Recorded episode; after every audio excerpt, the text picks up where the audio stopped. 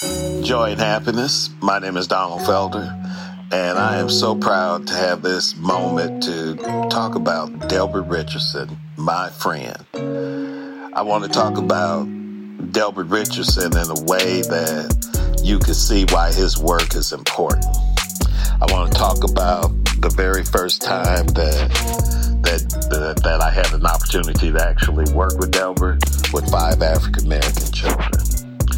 Think about those experiences in which I understand why we applaud Delbert today. I want I want us to applaud so loud that his ancestors can hear a thundering roar of gratitude, appreciation, so that they come a running and shining a magnificent light on his work so that as we walk through the traveling museum, we have an opportunity to say, I'm going to undo racism in a very special way that's unique to me. I want you to applaud Delbert Richardson for the work that he's done over his life, collecting artifacts that represent truth it represents our history. So I want you to believe that this is not just uh, a traveling museum where you get to sit back and say, mm good. This is really an opportunity for you to share with others why Delbert's work needs to be in every public school so that we do one thing. We create culturally enrich environments that are welcoming for all children in America. How about that? So, Delbert, I appreciate you, my brother. Uh, you're very deserving of not only this award, but many more that will come because of your great work. Just remember, I'm tagging along in your shadows. Bye bye. Welcome, everybody, to another episode of Equity Rising. Today, we have Mr. Delbert Richardson on the line with us right here. It's been phenomenal to watch your work in community. And I got to start us off properly because here at Equity Rising, we like to ask our first question always is first things first. How are you taking care of yourself? Excellent question. Thank you so much for asking me to show up. And and I always like to answer that question with today right? So what I did today to take care of myself, I actually, of course, have a to-do list, more things on my list than I really can accomplish. So what I did was I intentionally got off the treadmill and laid down and took a ah. Zoom call in the prone position. I love that and I left my avatar on, right? Which means I wasn't concerned what people saw and didn't see. I'm laying down, y'all, and this is why, right? And that's the other piece too, is that that that ability to be transparent and vulnerable about who I am and where I am and being okay with that is a form of self care. It really is. I think so much of it. I, I love how you rephrase that, uh, taking care of yourself today.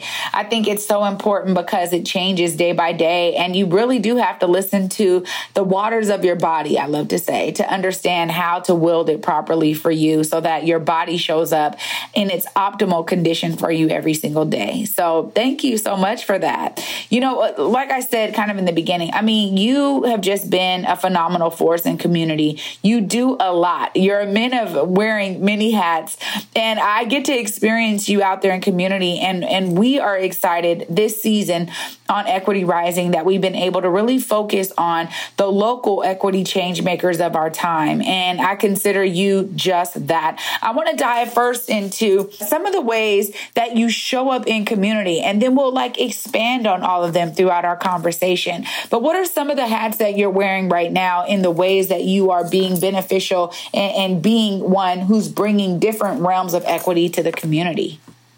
Wow. How much time we have? so one of the ways I'm showing up, I've and this is important. I've um I've taken on a mentor. excuse me, a mentee.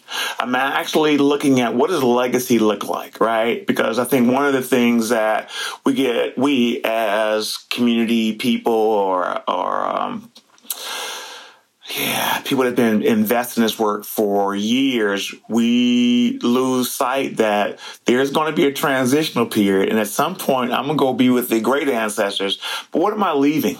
right? How am I, what am I depositing into the next generation? As you can see behind me, I'm an avid, voracious reader and researcher, and so I've taken on a, a mentee, which which makes me slow down enough and focus enough to make to do my best to make sure he's getting the information in a way that best sits with him where he is right now. And you know, we all show up in different ways at different times.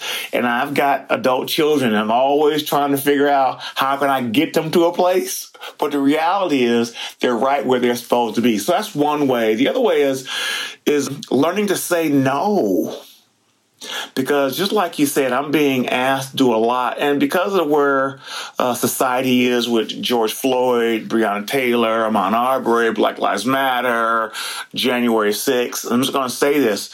You know, it's not uncommon for me to get a lot of calls from white folks because you know this is a Delbertism. I think when they get into their feelings, they have a tendency to want to be a part of and I'm not always sure what their motives are. And just so you know, for those that have never experienced me, I speak from a place of honesty.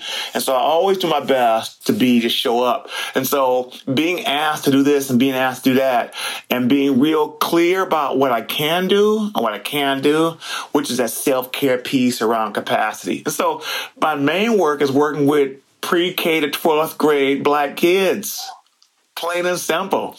And I have an amazing uh, national award winning traveling museum that we'll talk about. And so when I'm with the children, that's when I get the best joy because I know for a fact that because of the assignment I've been given by the creator, when I leave them, they're feeling better about themselves.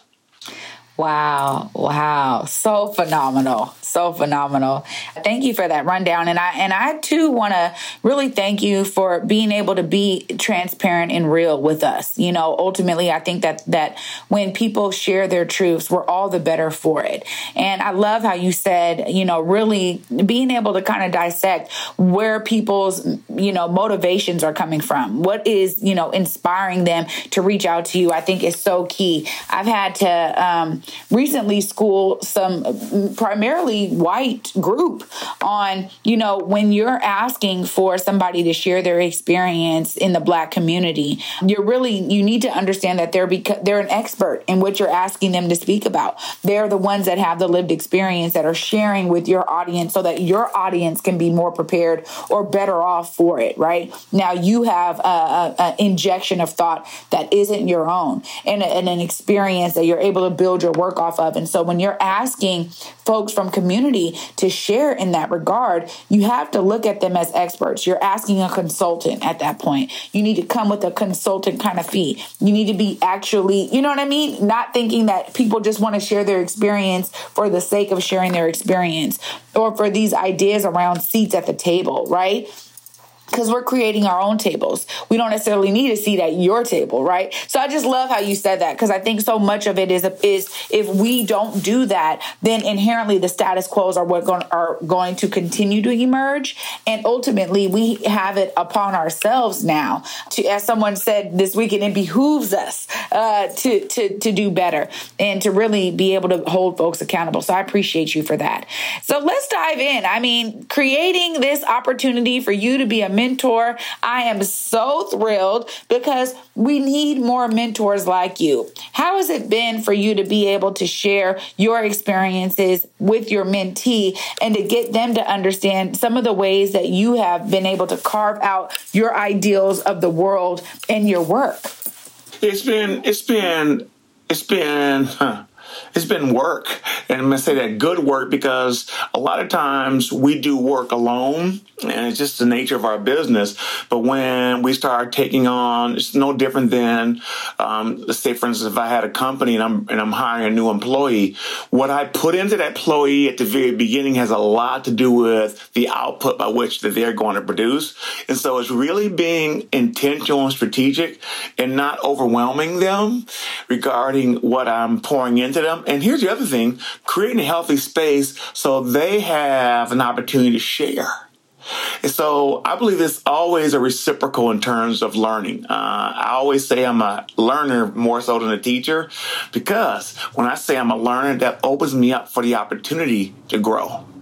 Yeah, I I agree. I think for those of us who think that we know enough that we're never learners at all, that's where we fall short, right? And so much of this is I think about growing with the sign of the times. I mean, we just saw you you made mention of this, the Black Lives Matter movement, you know, Breonna Taylor, Ahmaud Arbery, you know, George Floyd, and so many countless others, right? When we think about what it looks like in terms of black community being the ones that are experiencing those that level of violence uh, towards us it's very particular and peculiar all at the same time. And so even for those of us who have lived longer. And you know i talked to my grandma about this. Still being open to new ideas and, and opinions is really key because that's how we move a lot of progress forward. So i'm thankful uh, that you have a young delbert coming out there uh, being able to you know spread spread your love in that regard. And you know i've i've known you as the one who's always you could keep the message alive about this traveling museum and the work that you're doing with young folks. Let us learn a little bit more about what this museum is. Okay. Well, probably, thank you. The museum is really my story.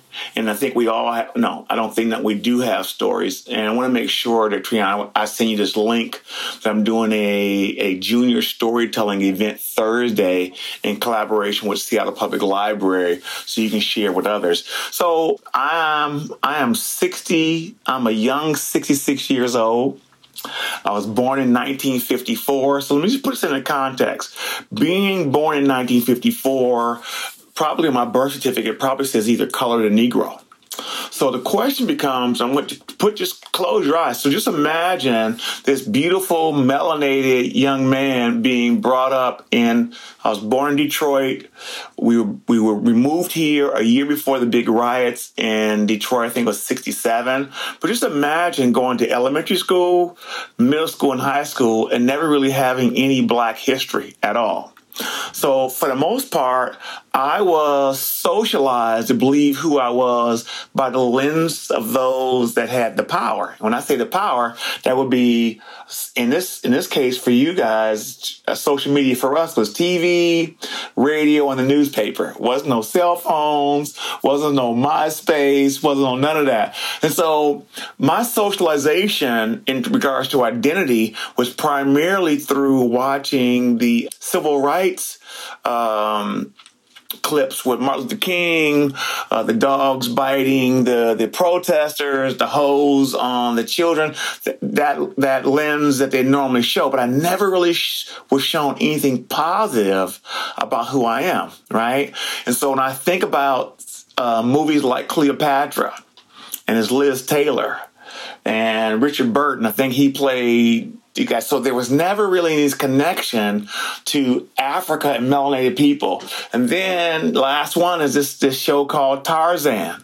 It was this maroon uh, white boy, that young white boy that was marooned on the continent of Africa, and he was called the King of the Jungle. Right? So here are these messages that I'm getting, and the only images that I had of my people on Tarzan was people that looked like me, but they had grass skirts talking about ooga booga, right? So here he is. So where am I going to get something of value consciously from elementary school? By going to University of Washington, transform my life. In 1973, we it was a, it was a prerequisite that you had to take African American studies that was transformative because not only did I learn that there was these great um, people in Africa, but they were contributions of Africans around the world. So that was transformative. So I've always collected uh, Black Americana, and f- for some of you, it may be things like um, Aunt Jemima salt and pepper shakers. Uh, there's the Uncle Ben's rice. So in other words, we've always been used to market product, right? So I'm in the process of preparing for a large installation at King Street Station in Seattle. So here is this is nigger hair polish. So it wasn't uncommon for our images to be used to market um, uh, items. So I started collecting those things at antique shows, and before you know it, I started having a host of things in my home. But this experience I had of being raised and, and socialized, being Negro and colored, and then being transformed at University of Washington, I started asking the question if I'm feeling that way, how are other children, black children, being seen and treated? And so without going into a lot of detail, I just decided to take the artifacts in my home and turn them into a unique inter- interdisciplinary teaching pedagogy to help children better understand where they're from, what was done to them, and what they what they're able to accomplish. And so now, what you have, I have this amazing work that's transforming school systems. Wow. Oh my word, Mr. Delbert. I mean, kudos to you for having the foresight to understand how necessary this was just based on your own lived experience. You know, I really get so inspired by those of us who understand the void that's there. And then we say, no, we take it upon ourselves to fill this void. And I see you doing that in the ways that you have. How has it been going for you in terms of contracting with schools, getting this museum into the faces and minds of young people, and taking it from your home perspective now out to the public? Too darn slow for me. and let me just be honest, because here again, you know, I just pulled a couple of items out just so happened these are real child slave shackles. Wow. Here's adult slave shackles, right? So the question is, who in the school system, and let's be honest, 80% of these uh, public school teachers are white females, right? So the question becomes, who in these school districts and school systems want to really hear and embrace the truth? So I've been building this this network of those individuals, some white and some black, one class, one principal, one district at a time. And so things have started to uh, improve. But I think that the, the sad part is, and this is not uncommon, I've gotten more national recognition than local recognition. And so, and it's not uncommon. A lot of artists will tell you, be it music or painting, they'll say a lot of times you have to leave town. But I believe I'm here for a particular reason and I am doing the work necessary to, to change the minds and hearts of people. So, um, I'm involved in a, um, contract now with six schools at Seattle Public Schools. It's a pilot program, and we're looking at developing an Afrocentric curriculum. It's a test, and it's rooted in um,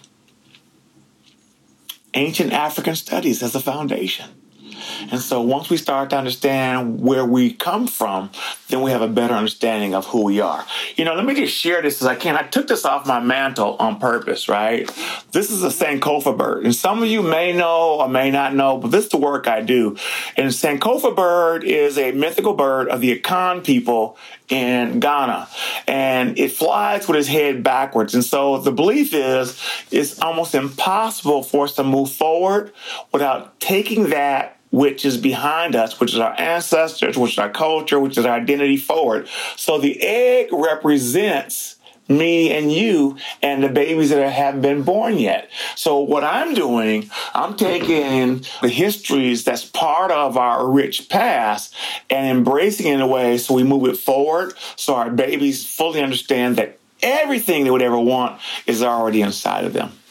Oh my word! You know that's a beautiful uh, piece right there. That Sankofa bird you just showed, and uh, I talk about Sankofa all the time in my work because I think that we need it. It is so necessary right now. And when I think about, uh, you know, going back to ancient African practices and understanding so much of what was so rich in the original cultures and civil uh, civilizations of our time, is that there was so much more time being spent on building up the people, right? It wasn't about systems then. It wasn't about corporations. It was such a village mentality where everyone in the village was giving to each other in a way that was so organic. It's it's one of the things that I really see as a resurgence of what we're doing now in communities, right? Is is understanding how to share each other's gifts and brilliance, how to be in, inspired by it so that we say, you know what? Yeah, I can do something with myself. I can do something with my life force right now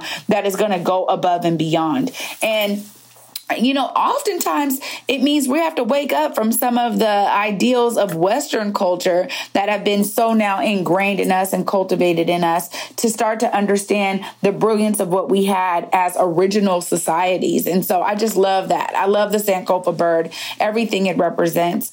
Um, and thank you for sharing that. I, I think when I think about equity, right? For instance, I mean, what you're actually providing is a modicum of people being able to understand the history so that they can build what is needed in an equitable way as we move forward and as we progress. What are some of the things that really stand out to you when you hear the terms, you know, equity? And um, it's different than equality, right? But I want to hear from you. What stands out to you? You know, I was just having this conversation with um, a photographer. I'm in the process of documenting my artifacts and getting ready to do a publication around my work. And I was just sharing with him the uh, the the difference between equity and equality, right? So equity basically means this is a Delbertism that if you, the dominant culture, have gotten for the last 20 years, it's time for you to get nothing Equity may look like I get 80% of the candy bar and you get 20 because the question becomes how do we how do we it's no different than reparations. So how do we right wrongs? How do we fix things? How do we repair things that are broken? So here's a piece of paper right? So equality means that if i split it in half and it's equal and I tear it down the middle, then we both get equal share, right?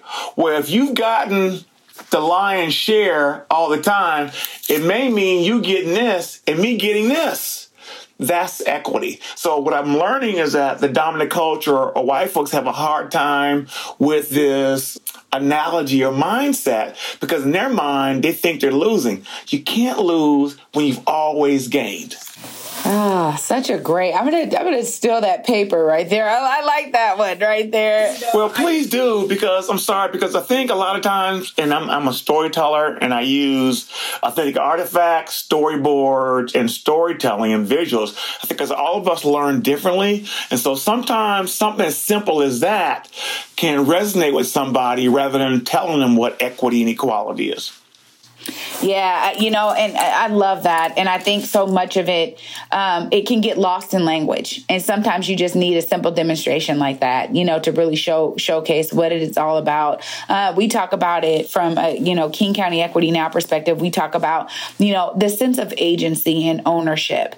Um, and when we think about equality, it doesn't inherently include those things. But we're moving in a way that is saying, no, we're unapologetic about ownership and a sense of agency, which really means get out of our way, right? Let us do what we need to do, you know what I mean? And move out of the way. Stop putting the barriers in place to try to impede on that progress. And I think you're spot on when you talk about fear being a, such a driving force of what that that activity is surrounded by right? Where it's like oh no if, if, we do this then what does that mean for us? Oh what does that mean for our children and, and their offspring? What does that mean for our lineage? Well ultimately you are so right. And the data now is beginning to showcase that when we invest in what it means to actually have you know black equity first and foremost when we invest in that very specifically and intentionally intentionally, everything else lifts for everyone else.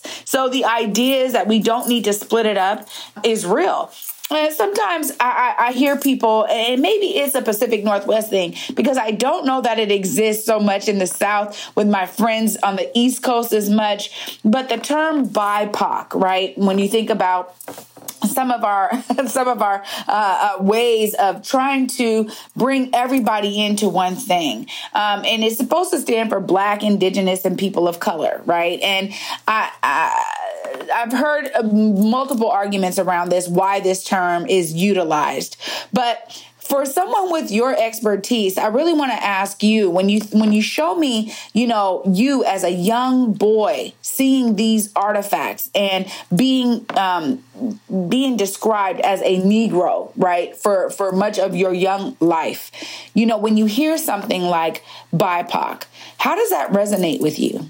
Well, that's a very sensitive topic because I know I've heard it on both sides. So let's just start with this whole thing about identity, right? So the question becomes when do I get a chance? You talk about agency. So when do I get an opportunity to value me how I want to be seen versus boxes being created? So if you think about colored, Negro, African American, African American, black, so at what point, which one of these boxes do I want to fit into, right? Now here we got BIPOC, right? So I really am trying to be mindful of, of being strategic about not being, um, put into a particular category.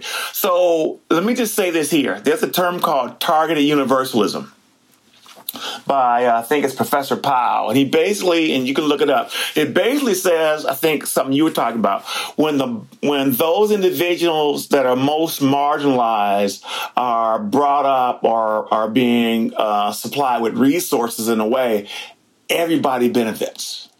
So if we think about the social construct of race, social construct because it has no basis in terms of genetics. So it's all designed around power, white being at the top and black being at the bottom. So for me, if black people are being taken care of in terms of resources, are being supported in terms of needs, then everybody benefits. So I really do my best to really be careful about who who made up BIPOC anyway, right? And I'm not here again. I'm not to say that it's bad or good. I just really do my best to make sure that I'm intentional. Now, let me share this with you. I've gotten to a place now, and this is my own growth piece. I no longer identify as African American. This is me. I identify myself as an African born in America. That's just me. Now, see, I've had to evolve from that based on what was created for me in terms of African American, Afro American, BIPOC, and Black. Now, those still may exist, but my agency is I am clear that I'm African first, and then I was born in America. Mm. I love that distinction. I, I knew I just had to ask you that because I love that distinction of you know I, I find that no matter who you're talking to when I when I'm speaking with folks that are my elders that I respect so much I get so much. Uh, from you all. And I'm I'm just so grateful that you were able to take some time to be with us on Equity Rising today because honestly, I know our audience is going to be all the better for it. And really what you just described there in terms of that very specific nuance of no longer African American, but an African born in America really sets the tone for me. And I just appreciate you sharing that and being being open enough to share that with me. When I start thinking about the ways that our community is shaping up around what equity looks like. I mean, we have a lot of it feels like it's an explosion almost right now of very specific organizations, institutions, individuals that are like in this wave of working in a collaborative way while everyone is retaining their own identity, but moving in a a, wave of collectivism that is really working towards dismantling the systems that have not worked for us. And I, I see the Traveling Museum as such an, an, integral piece to that because without us being, uh, you know, seeing the examples of how often and how many different ways, you know, it was trying to normalize the ideas of the construct of race, as you talked about, this social construct. It really was in the, so many of the artifacts that you have in the museum. But also, too, you're part of this entire wave happening. And from your perspective and your lived experience, how are you really identifying this wave of action right now? Maybe it was a protest, George Floyd, just people being like, you know what? No, we can no longer deal with these things and we have to start dismantling these systems that no longer work. Well, thank you. So, can I ask you a question? Absolutely. How do you how do you want to be identified in terms of your name? T Oh, Trey is fine. Trey, Trey Holiday. See, yeah, that's Trey. important because see, if I don't watch it, I've been um, made up some stuff, right? So, so, so let me. So, how I'm doing it, and I wrote this down because you mentioned a little while ago, is language, right? Now you got to follow me on this, okay? So, my work is called the American History Travel Museum: The Unspoken Truth. It's not called Black History or African American History on purpose. Why? Because I operate from a belief, and you hear me say belief quite a bit, that we call it African American history. There's some people, probably of different ethnic groups or different cultures, that may not think the history pertains to them. When we call it black history, some people say, I ain't black. I don't have nothing to do with it, right? But we call it American history, it makes it all inclusive. Now, Trey, listen to this. When I call it American history, I get a chance to see myself in the story. Mm. Because American has been defined as white. Based on who? He who tells the story controls the narrative. I'm a storyteller. I'm telling a story. That's why my work, even though it's called American History Travel Museum, I start with Mother Africa. Why? Because I can. okay? but it's intentional. So our history is a lot greater than the enslavement period. There's this whole piece of our history. If we identify as African American, we got to ask ourselves when and how are we being taught the positive part about our African American name? So by starting with Mother Africa, I create this healthy foundation of identity from the motherland. But here's the other thing too. By calling American History Trey, it allows me to get into schools. Because see, that's the paradigm by which they think, right? The dominant culture. So when I show up teaching American history and I drop this museum on them, they'd be saying, oh my goodness. Because they even have never been challenged to look at us through an American lens, right? So museums in the four sections, Mother Africa, so where I teach about the rich history of our ancestors, but I teach STEM or STEAM coming out of Africa. I teach about American chattel slavery and I teach about Jim Crow. I don't teach civil rights. I teach about the social construct of how whiteness was constructed as a dominant force. And the last section is, to me, most powerful section. It's a 40 foot everyday uh, section on black inventions or inventors. So what I've learned is that African is who I am and the inventions of what I'm ca- capable of accomplishing or efficacy. And slavery and Jim Crow had two things in mind keep me from who I am and what I can accomplish. So, me using language as a foundational piece is to have us, all of us, start looking at uh, the stories through a different lens. Oh my gosh, I'm getting the chills. I'm just like, yes, everything that you are saying is so spot on, and I, am I'm, um, I'm so grateful. I really am. I, I, you know, I think about this platform, and I was just saying this right before we started this recording. I was having a conversation and just talking about how you know, we understand that there's so many negative activities that have become normalized over the course of time. Um, you know, just today, learning uh, so much more about how the police can get on the stand in a courtroom and just lie because they've done it. They get away with it. The system is set up to protect them from doing this. They don't have to actually say the truths. But yet, we as an everyday citizen, we are expected to get up there and say the whole truth, nothing but the truth, so help us God, right? And we swear on that, right? And these ideas that this is really how warped the system has become. I say to myself, well, what can I do right now in my lifetime with, with the life force that I have? How can I wield it in a way that allows for what we want in terms of the we, I do mean most of, well, a lot of people, I'll say, right? Whether it's most or some, there's some that love the system the way that it is. It works for them. They, you know, get wealth and all of that and they, and they like that. But for so many that it doesn't work for, that are like, I don't care how many times I lace up my boots, you know, uh, it's not going to equate uh, to to me getting certain things that are really owed to me as a as a person.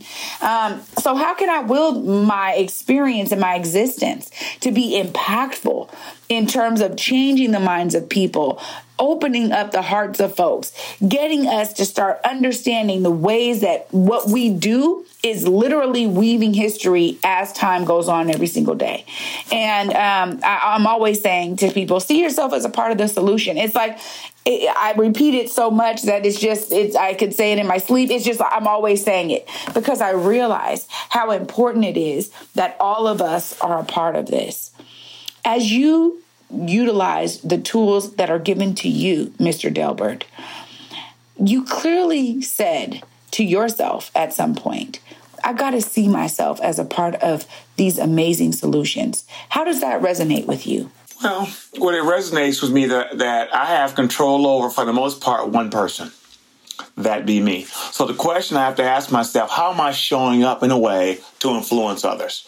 And I, I say that humbly because there are times when I want people to be in a different place and to be speaking a different way.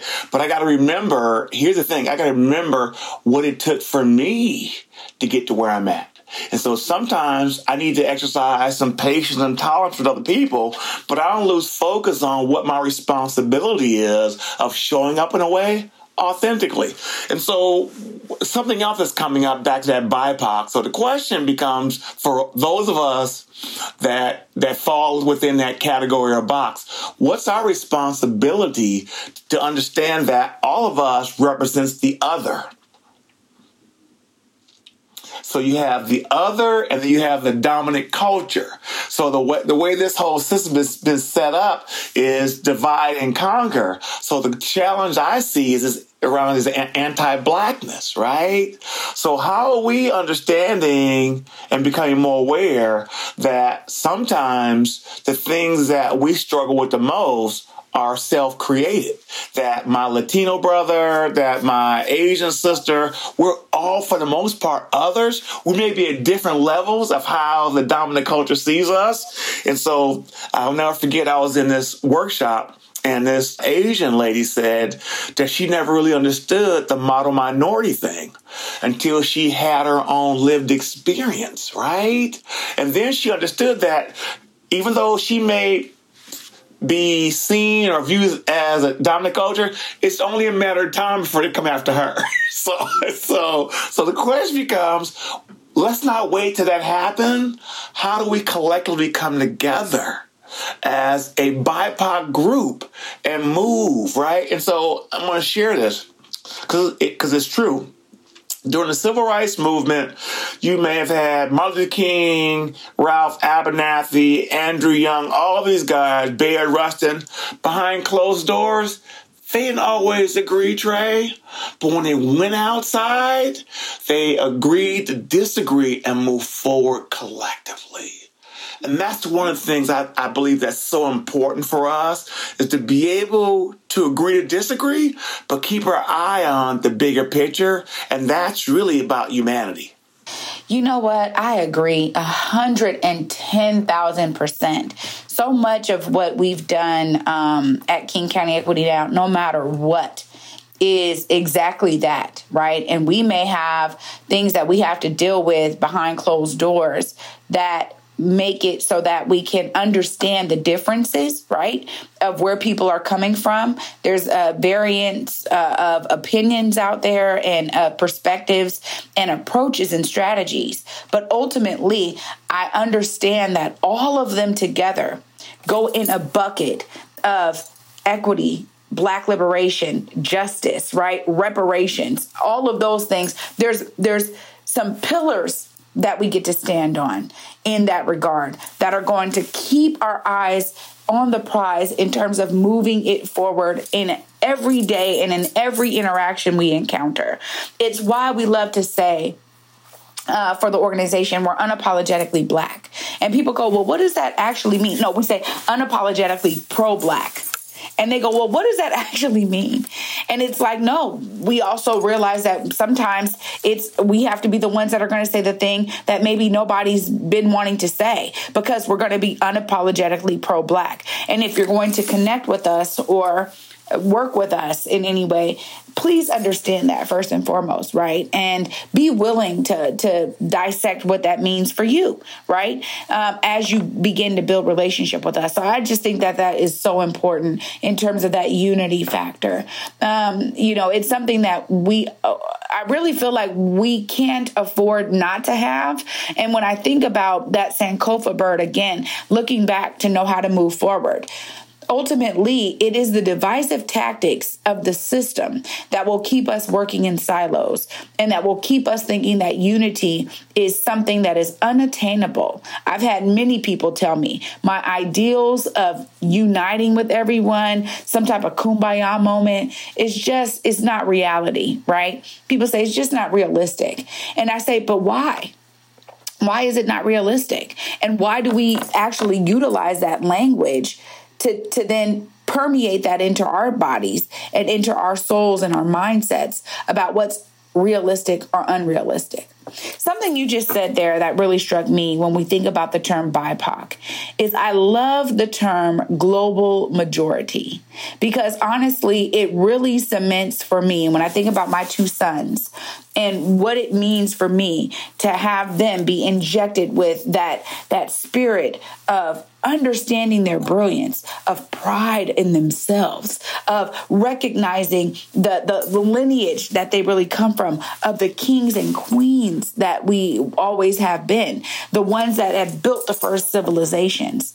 Uh, I'm going to take that back to them that, that we're Africans that were born in America piece today. That was a real gem that I get to share. But that is exactly right for me. That no, we're actually not the minority. We're actually not. And when I think about the word, again, we're talking about language here.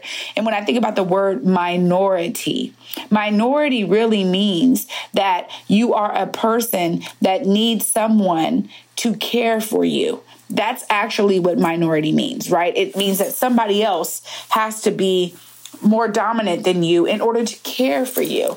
And ultimately, I said, oh no, we're not that at all, right? I love that you steep so many things in storytelling mode because for me, one of the main reasons why I work in media as a media personality, doing this podcast, media director for King County Equity Now, is because we have to wield these narratives ourselves. I'm really grateful for you and your presence in community. I, I, don't get to spend enough time with you, Mr. Delbert, but I know every single time I have, I have walked away from that experience going, my gosh, that man is up to so many amazing things. At one point in my life, I'm going to have to sit down with him and just talk with him about all the things that you have done. So I can't thank you enough. Is there any last words you would like to share with our audience about your work, about what you're doing? About your purpose because you're one of those folks that I see living in his purpose, and it's a beautiful thing to witness. Oh, thank you. Let me just say this I'm only a phone call away. That's right. We got each other's numbers now. Yes. Exactly. So let me just say this. Uh, I don't know who it was, but um, I've heard this that you and I are our ancestors' greatest dream, right? And so uh, Delbert always stays in this question mode that What's my responsibility to your sons' sons? We're talking three generations, right? So um, I stand on the shoulders. So in other words, you're going to be my daughter. So you're on my shoulders, right? Which I love, man. But I'm on I'm on these shoulders, right? So the question becomes, what's my responsibility, right? And so I am responsible. And to my last breath, my my wife, I got one of the best wives in the world because she knows this work is very difficult, but she supports me. But I have responsibility to your children, right? Here's the thing I want to talk to my white brothers and sisters out there. And I say this. I don't do allies, I don't do advocates. I do abolitionists. Because I asked my white friends, so what was it about those white abolitionists that were willing to risk it all for humanity? right? So I asked my white brothers and sisters, so what is it? What was it about uh, on the Freedom Ride? I'll never forget this. Um, you can see the documentary when John Lewis and those guys was going across the South, and the bus stop, and John Lewis was getting ready to get off, and the white guy said, "No, let me get off first. and he knew he was going to be assaulted. So the question for white folks on here, what are you willing to give up? for humanity? And if the answer is help me, I will help you, but I won't do the work for you. Okay? Yes. Ah, snaps all around. I will help you, but I won't do the work for you. It really, really makes me uh, excited because uh, I, have been seeing this. I've been deeming them the awakeners. It's just that. Because really, they're like new age abolitionists that are like, you know what? I don't care if this system was built for me as a white man. I am not comfortable with this. I'm not comfortable with the fact that there's people that are not getting their full due because I'm getting so much that that my people thought was due to me. Ultimately, it's going to take a lot of those awakeners in order to really change the trajectory of this nation. I think we in America deal with something very unique and specific because when we think about chattel slavery and we think about how wealth was built particularly in this nation, we understand colonialism, which they have their own issues. But when we just talk about America, I think that we are really on the precipice of not just understanding and undoing the things that we thought were true, but we're also on the precipice of direct action in a way that's dismantling things. You got people working on the insides to be uh, that are outside minded. You have a lot of folks on the outside that understand the nuances happening on the inside. So their approaches and strategies are very direct, right? Targeting very specific things. And yes, it may take many decades, right? It may take more life lifetimes uh, to really identify the, the root cause get it out of there and start fresh and new. But the work is happening now and it's happening with folks like yourself. And i'm so thankful that your your museum is traveling and educating young people. If folks want to catch up with you and all of the work that you're doing how do they reach out? How do they say i need this in my educational institution or i need this as a presentation for my board because they got to understand it and yes we'll pay you for it. How can people catch up with you? Thank you. Thank you. Uh, my my website is www.theunspokenTruth.org. And on there, you can reach out to me. And thank you for it because I'm starting to be asked more and more by corporations to do trainings, right, around bias and all those things. But I operate from a belief that unless you fully understand the impact of American chattel slavery and Jim Crow, there's hard it's hard to understand about bias and and all that privilege and all that stuff because you don't have a context by which to work from. So um, and hopefully in November I can come back prior to my large uh, exhibit at the King Street Station. That's going to be November to January. We're still working on the particulars, but it'll be set up for the community to come down and have their own lived experience around my work. Wow, phenomenal. We will definitely do uh, what I can uh, to, to try to help promote that as the time rolls on. We got each other's contacts, like you said, nothing but a phone call away. I appreciate you. I appreciate you so, so much. Um, and, you know, people say you got to give your flowers now, right? That's right. Give your roses Absolutely. Now. And I, and I, yeah, and I'm just so thankful that I get Please give them here. Yeah. Give me my flowers. Don't wait till I'm gone. Shoot, I can't smell them. That's Shoot. right. That's right. And, and got Yeah. You're just doing Yeah. phenomenal work, Mr. Delbert. Thank you so much for taking on a mentor. We're going to be so much better for it. You know, your your inspiration is beyond um, everything that you do. I'm just in awe, and I'm truly inspired by it. So thank you again for joining us on Equity Yeah. Rising. You've been phenomenal.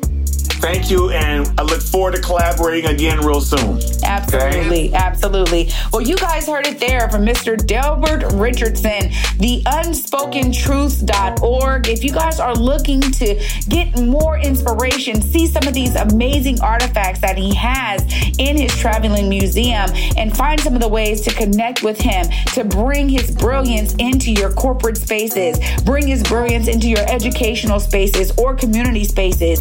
Now is the time for us to be engaged and inspired and wake up to these harsh truths because that's the only way that we're going to make the right progress forward for our future generations. Thank you guys so much for listening to Equity Rising. I'm your host, Trey Holiday, and I can't wait to bring you the next episode. Thank you.